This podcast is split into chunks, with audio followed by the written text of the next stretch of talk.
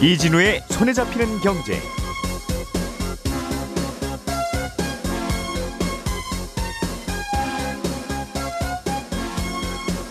안녕하십니까 이진우입니다. 다음 달 1일부터는 집을 살 때 대출을 좀 더 많이 해줍니다. 무주택자의 대출 증가 폭이 좀 더 늘고 또 보금자리론의 1인당 대출 한도도 늘어납니다. 구체적으로 어떻게 늘어나고 어떻게 달라지는지 잠시 후에 살펴보겠고요. 미국 정부가 미국 땅에 반도체 공장을 짓는 회사에게는 지원금을 주는 방안을 생각 중인데 삼성전자는 미국 땅에 공장을 짓더라도 이 지원금을 못 받을 수도 있다는군요. 어떤 이유 때문인지 이 내용도 살펴보겠습니다. 최근 주식시장에 무슨 무슨 스펙 하는 종목들이 상한가를 기록하는 경우가 꽤 자주 있습니다. 이 스펙이라는 종목은 어떤 종목이고 혹시 투자하기 전에 알아두면 좋을 건 뭔지 오늘은 스펙에 대해서 또 공부해 보겠습니다. 6월 1일 화요일 손에 잡히는 경제 광고 듣고 시작하겠습니다. 오늘의 뉴스를 프로파일링 합니다. 평일 저녁 6시 5분 표창원의 뉴스 하이킥.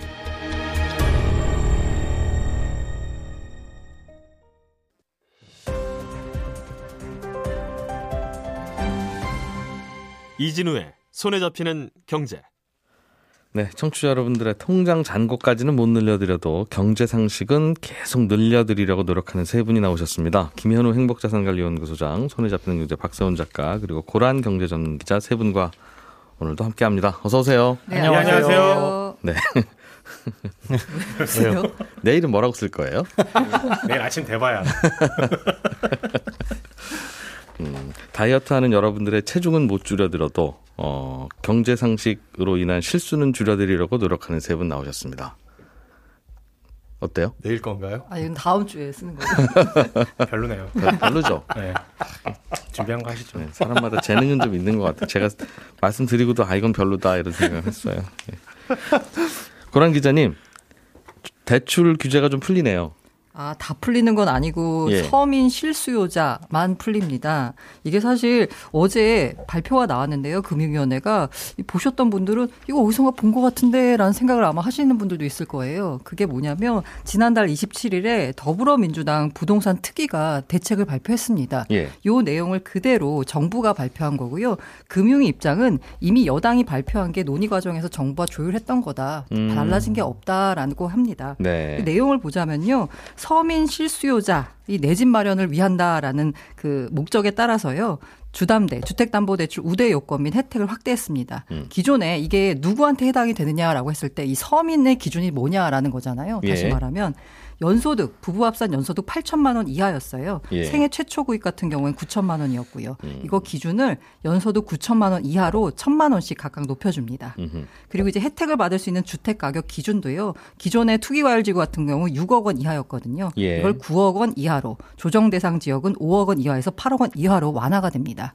그리고 이제 LTV 주택담보대출 비율 같은 경우에도요. 기존에는 10% 포인트만 더 줬어요. 예. 근데 이번에는 최대 20% 포인트로 확대됩니다. 예를 들자면 서울에서 9억 원 이하 주택을 살 때요. 6억 원 이하는 LTV 60% 적용합니다. 그럼 나머지 3억 부분 있잖아요. 예. 그 부분은 50%를 적용해서 대출이 나갑니다. 이 다만 가계부채 증가를 막기 위해서 최대로 어떻게 어떻게 적용하든 간에 최대로 대출해 줄 수 있는 한도는 4억 원으로 제한을 뒀습니다. 두 번째가 이제 청년 신혼부부 등 주거 취약계층 지원 확대라고 하는데요. 잠깐만요. 앞서서 이게 네네. 대출 한도가 4억 원으로 위에 캡을 씌우면 네. 웬만한 아파트들 요즘 이제 9억에 막 가까운데 네. 그러면 늘어난 게 아니네요. 자, 이, 아, 그러면은 뒤에 예. 하려고 했던 얘기를 먼저 말씀드리겠습니다. 예, 예. 대책을 발표하니까요. 금융위 같은 경우에 약간 이 대책의 취지가 뭐냐라고 했을 때 예. 대출 규제가 완화돼서 대다수의 서민 실수요자가 대출 한도가 확대된다라고 얘기를 했어요. 예. 그런데 그 제가 인터넷 카페 등을 이렇게 돌아가 보니까 음. 약간 느낌이 장난하냐? 4억 원을 누구 코에 붙이냐라는 이런 얘기가 나오고 있습니다. 예. 이게 이렇게 서로 온도 차이가 느껴지는 이유는 뭐냐면요. 금융위가 대책을 발표할 때 예시로 든 아파트가 예를 들면은 소득이 8,100만 원인 직장인이 6억 원짜리 주택을 구입할 경우에요. 예. 그렇게 되면 투기 지역과 조정 지역에서 주담대 한도가 각각 1억 2천만 원, 1억 원으로 늘어납니다. 그런데 실수요자들 인터넷 카페에서 일반 소비자들이 마음속으로 생각한 주택 가격은 9억 원이에요. 예. 그 9억 원이 되면 그러니까 만약 6억짜리 집은 예전보다 대출을 1억 원 정도 더 해주는데. 네, 맞습니다. 예. 이 9억 원짜리 집을 이제 마음속으로 생각하고 있거든요. 예. 9억 원짜리 집을 적용을 하면 만약에 달라진 LTV를 적용하면 총 5억 5억 1천만 원을 대출받을 수 있습니다. 예. 근데 캡을 한도를 4억 원으로 씌워놨잖아요. 예. 그럼 기존에 3억 6천 받았거든요. 예. 결국 4천만 원 늘어나는 거거든요. 그럼 이게 무슨 도움이 되느냐라면서 비판이 나오고 있습니다. 야, 그러니까 대출 늘려드리겠습니다는 하고 실제로 대출이 늘어나면 또 불안하니까 정책을 그렇게 고민 고민한 것 같은데 그래서 마음은 이해가 되는데 결과로는 참 답답할 수도 이, 있겠네요. 이 금융당국 보도자료 첫 장에 보면은요 뭐라고 나와 있냐면요 그 예. 대책을 여러 가지 열거하기 전에 맨 위에 보면은 뭐라고 전체적인 취지가 나오잖아요. 네. 거기에 금융당국은 4월 29일 발표한 가계부채 관리 방안을 차질 없이 추진하면서 음. 이와 병행해 서민 실수요자 금융 지원을 확대해 나가겠습니다라는 얘기예요. 4월 29일 날 발표한 가계부채 관리 방안이 아. 예. 가계부채 증가 속도를 꺾자라는 거거든요. 네, 그렇죠. 같은 두 가지 목 서로 다른 두 가지 목표를 다 하려니까 고민인 거죠. 네. 그래서 예. 금융위의 설명은 대출 증가 속도를 늦추면서 실수요자 혜택을 고려한 조치다라는 설명인데 예. 그 소비자들 사이에서는 도대체 실수요자를 정말 위한 거냐라는 불만이 나오고 있습니다. 음. 알겠어요. 무슨 뭐 그렇다고 가계부채 줄이려고 하는 걸 뭐라고 할 수는 없고 그렇다고 대출 더 해달라고 하는 분들의 마음도 이해 못할 바 아닌데 네. 결국 둘 다 만나면 충돌할 수밖에 없고 네. 그런데 이제 소비자 입장이 이해가 되는 게요. 예. 그또 마침 KB 부동산 이 아파트 시세를 매달 내잖아요. 예. 5월 서울 아파트 중위 매매 가격 그러니까 1등부터 100등까지 세웠을 때 중간에 있는 아파트가 얼마냐라고 봤더니 예. 9억 9,833만 원. 음. 평균 값은 11억 2천만 원이었어요. 예. 게다가 서울뿐만이 아니라 수도권만 놓고 봐도 아파트 평균 매매 가격이 7억 원에 육박했습니다. 이러다 보니까 과연 금융위가 정한 6억 원으로 했을 때 대출이 이렇게 늘어납니다가 정말 실질적인 혜택을 주는지에 대한 의문이 나오고 있습니다. 아파트 값은 오르고 대출은 얼마 안 해주니까 이제 그동안 걱정했던 건데 네. 음, 저렴한 아파트 기준으로는 조금 더 해드리는 겁니다라고 하는 게 별 의미가 없다. 네. 자, 그럼 청년 신혼부부 등 주거 취약 계층에 대한 지원 확대 이 내용도 있던데 네, 좀 들여다볼 만한 내용이 있습니까? 뭐 일단 뭐 1인당 핫도가 7천만 원이었는데요. 1억 예. 원으로 늘려주고요. 예. 그리고 주택금융공사의 전세대출 보증금 기준을 5억 원에서 7억 원으로 늘려줬습니다. 아 이거는 아 이러면 비싼 전세들 들어갈 때도 대출을 7억까지는 받을 수 있다는 아니요, 건데. 아니요, 아니요. 아, 보증금, 보증금 기준을 기준이? 늘려준 거고요. 최대 대, 이게 역시나 아까 말한 금융의 고민과도 일치하는데요. 예. 다만 대출 한도는 종전과 동일하게 2억 2천만 원으로 유지를 했습니다. 아니 그게 무슨 말씀 잠깐만요. 이게 뭐냐면 주택금융공사에서 받으면요. 네. 이게 싸게 받을 수 있잖아요. 민간을 예. 이용하는 것보다. 음, 예. 그러니까 주택금융공사에서 받을 수 있는 기준 자체를 좀 집 대상 기준은 좀 높여줬지만 아, 대출해 줄 수 있는 한도는 대출을 늘리면 안 되잖아요. 예. 그러니까 그냥 2억 2천만 원으로 묶고 아 있습니다. 지금까지는 전세금이 5억이 넘으면 아예 안 돼, 대- 아예 안 아예 돼요. 보증을 안 네, 해줬는데 민간으로 가야 됐습니다. 이제는 6억이나 7억짜리 집도 전세 네. 대출 전세집도 가지고 오면 보증은 해드리는데 네네. 그 보증 한도는 더 늘리지 않으니 대출 한도는 늘리지 않아요. 혹시 본인이 여윳돈이 있는 분들한테는 좀 유리하겠죠. 어, 네네. 그분은 더 대출을 해줄 수 네, 있다. 맞습니다. 알겠습니다. 불만들은 있을 수 있는데 뭐, 모르겠어요. 아니 그 금융당국 입장에서 보면 아, 가계 가계. 대출을 더 이상 못 늘리게 하려니까 대출을 조여야 되는데 대출을 조이면 대출을 안 해주는 거잖아요. 조이는 게 안 해주는 거잖아요. 그렇죠. 그런데 대출을 해주게 더 해주겠다고 하니까 이게 고민할수록 앞뒤가 안 맞는 거라서 네. 그, 아, 참, 해줘도 DSR 규제가 있기 때문에 예. 이 LTV를 늘려준다고 한들 이제 소득에서 또 특히 제한이 이제 저소득층 같은 경우는 또 못 받겠죠. 그렇죠. 네, 역시나 DSR 기준도요. 말씀드린 대로 이 차주 단위 DSR 한도도 은행권 40% 비은행권 60% 그대로 적용합니다. 네. 금융위 생각은 집 여기 이 상태에서 집값도 비싼데 대출 해주고 그러면 더 위험한 분만 많아집니다라는 생각을 하고 있는 것 같고 이제 정치권에서는 그래도 대출 안 해줘서 이 상황이 어렵다고 하는데 해줘야지 지금 정무 감각이 있는 거냐 없는 거냐 이제 고민도 좀 하고 그러겠죠, 그죠? 자 박세훈 작가가 준비해 오신 소식으로 넘어가 보겠습니다. 네. 조금 좀 덜 골치 아픈 얘기 이- 좀 해주셨으면 좋겠는데 네. 어, 오늘은 삼성전자 반도체 관련한 소식이네요. 네, 삼성전자가 미국 정부의 지원금을 못 받을 수도 있다는 소식인데 예. 최근에 미국 상원이 내놓은 법안 중에 이런 게 있습니다. 미국 현지의 반도체 공장을 지으면 네. 해외 기업이든 미국 기업이든 국적은 묻지도 따지지도 않고 지원금을 준다는 건데 음흠. 예산이 우리 돈으로 한 60조 원 정도 됩니다. 예. 법안의 핵심 목표가 미국의 세계 최첨단 반도체 공장을 짓는 건데 음. 외신에서는 삼성전자랑 대만의 TSMC가 현재로서는 이 지원금을 받을 가능성이 가장 높은 기업으로 보고 있습니다. 네. 그 외에 최근에 우리도 반도체 공장 만들겠습니다라고 선언한 인텔도 거론이 되고 있고요. 음. 그런데 삼성전자는 미국의 반도체 공장을 지어도 지원금 못 받는다? 네. 왜요? 문제는 삼성도 그렇고 TSMC도 그렇고 모두 중국의 공장을 운영 중이라는 건데 예. 아, 중국에서 공장 돌리는 게 왜 걸림돌이냐면 미국은 지금 반도체 시장에서 중국을 강하게 견제하고 있잖아요. 네. 근데 미국의 지원금 받는 기업이 중국에서도 공장 돌리는 건 우리가 못 봐주겠다는 겁니다. 공화당 쪽 의원들이 이런 지적을 지금 강하게 하고 있는데 예. 그 보도된 거 보니까 어떤 의원은 이렇게까지 얘기를 했어요. 미국 돈 받으려면 중국에서 장사하지 말고 네. 그게 싫으면 미국 돈 받지 마라. 정확하네요. 그렇죠. 그러니까 삼성전자는 중국에서도 지금 추가 투자 요구를 받은 상황이라서 이래저래 고민이 클 텐데 이미 그리고 공장도 있어요, 삼성전자는. 돌리고 있죠. 저 반도체 공장이 있고 TSMC도 있을 텐데. 그렇습니다. 근데 이것도 미국 입장도 보세요. 삼성전자한테 지원금을 주면 그 지원금은 미국에다만 쓰는 게 불가능하지 않습니까? 그렇죠. 예를 들면 우리가 북한에다 쌀을 지원하면 이거는 민간에게만 줘라 하는 게 말이 안 되잖아요. 그렇죠. 그, 그 쌀은 민간한테 줄 수 있지만 네. 군량미로 쓸- 주려고 했던 그러니까, 그러니까 민간한테 주려고 했던 쌀은 군량미로 돌릴 테니까 음. 결국은 간접적으로는 그렇죠. 우리가 준 쌀 군량미 가는 거잖아요. 네. 마찬가지로 삼성전자한테 미국이 지원금 해준 게 네. 미국에만 쓸 수가 없어요. 삼성전자는 그렇죠. 결국은 돌고 돌면 중국에도 가는 네. 돈이 돼서 10원이라도. 미국 정부 입장에서는 우리가 준 지원금 결국은 중국한테 가는 거니까 못하게 막는 거죠. 그럴 수도 있는데 만약에 이제 그럼 삼성전자나 TSMC가 이걸 못 받게 된다면 네. 그러면 이제 미국의 인텔이 가장 큰 혜택을 받을 거 아니겠느냐라는 예. 보도들이 나오고 있어요. 그래서 일각에서는 예. 아니 이거 인텔 지원 법안 내려고 하는 거 아니냐 결국 그거네요, 진짜로. 이런 네. 것까지 나와. 인텔이 작년에 유일하게 중국 공 유일하게 중국 공장이 있었는데 예. 인텔이 예. SK 하이닉스에 매각했기 때문에 음. 인텔은 중국에 공장이 없거든요 지금.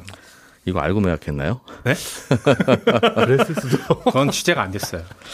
이게 그런데 이거 미국의 고민만이 아니라 우리나라가 중소기업 도와주는 그러니까 예를 들면 대기업들이 중소기업들 좀 도와줘라 상생해라라고 하는 게 자꾸 안 먹히는 가장 중요한 이유 중에 하나가 이거래요. 예를 들면 예를 들면 제가 삼성전자예요.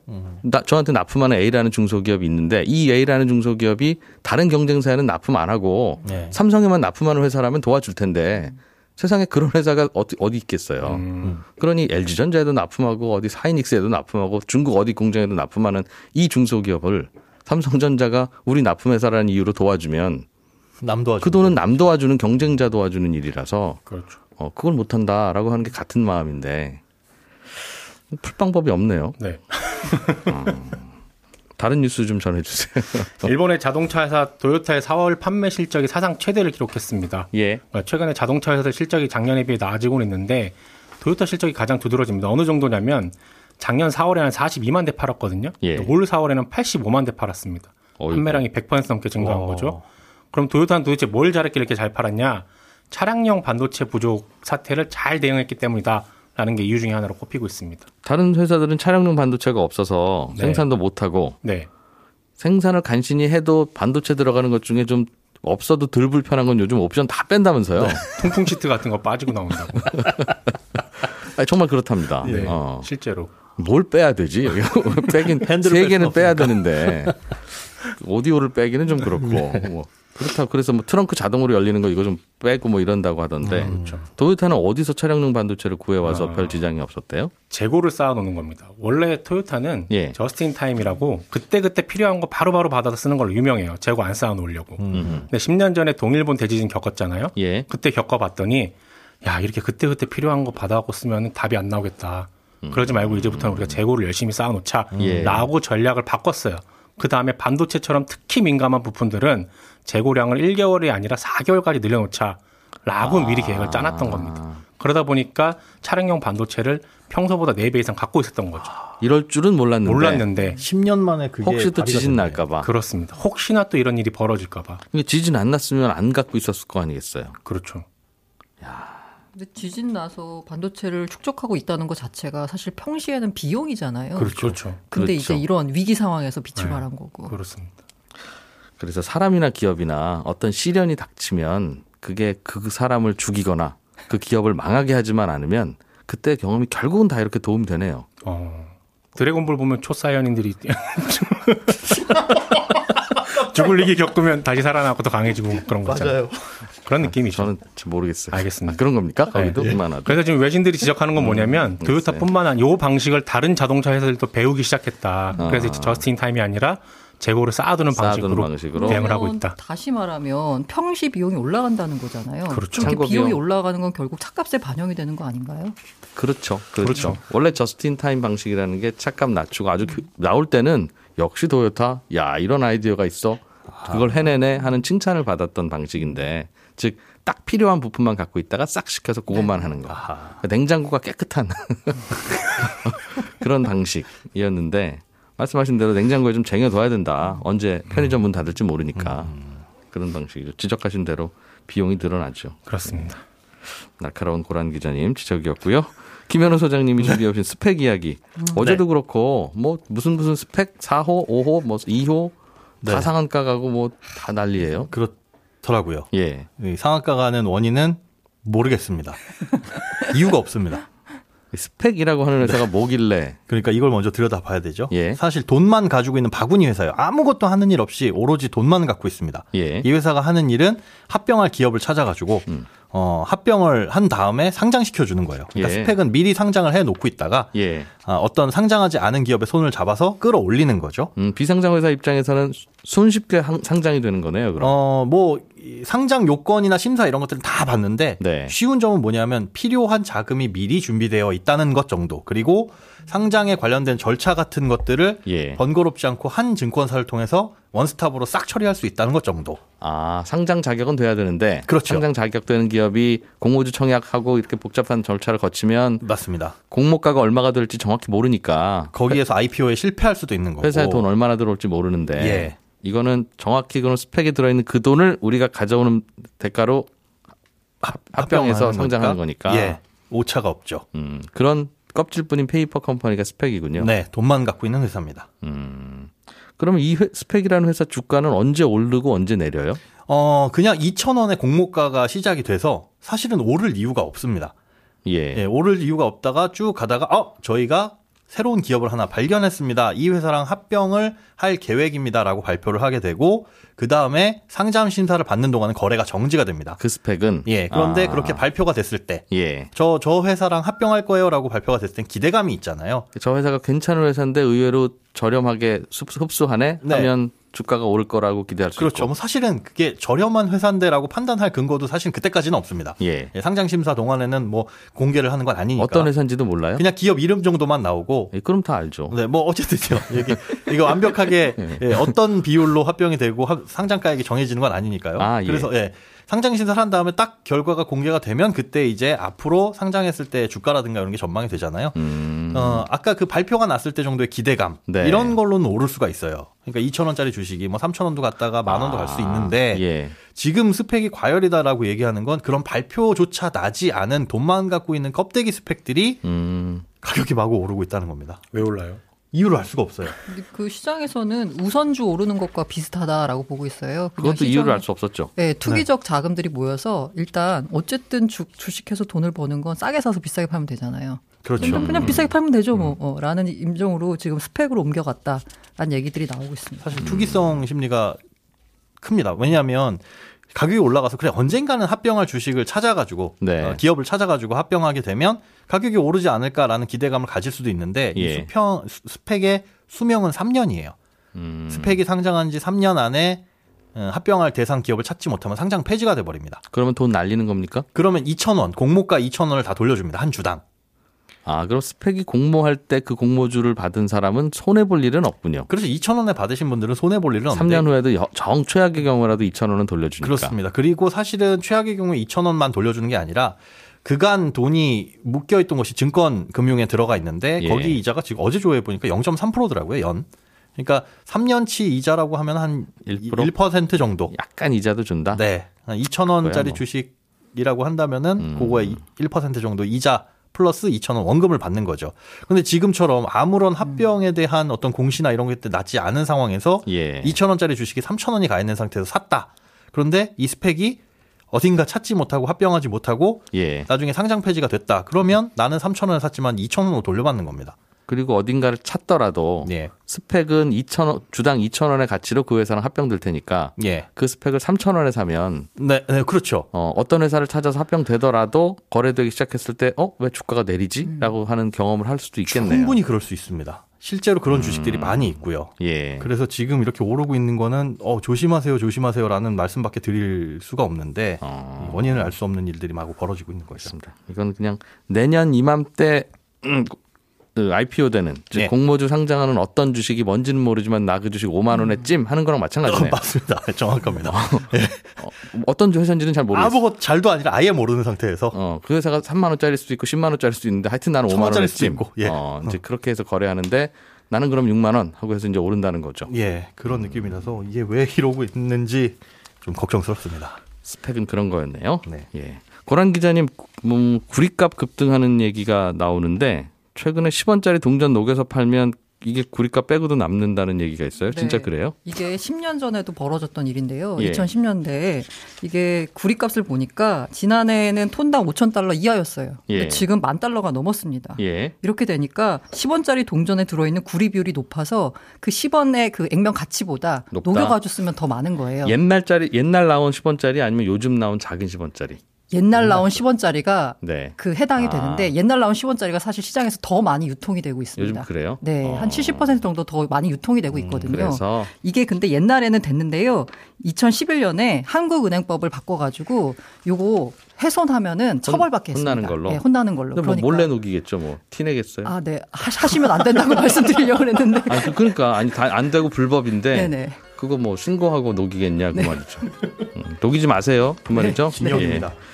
예. 김현우 소장, 박세훈 작가, 고란 기자 세 분과 함께했습니다. 감사합니다. 고맙습니다. 예, 저는 11시 5분에 손경제 플러스에서 다시 오겠습니다. 이진우였습니다.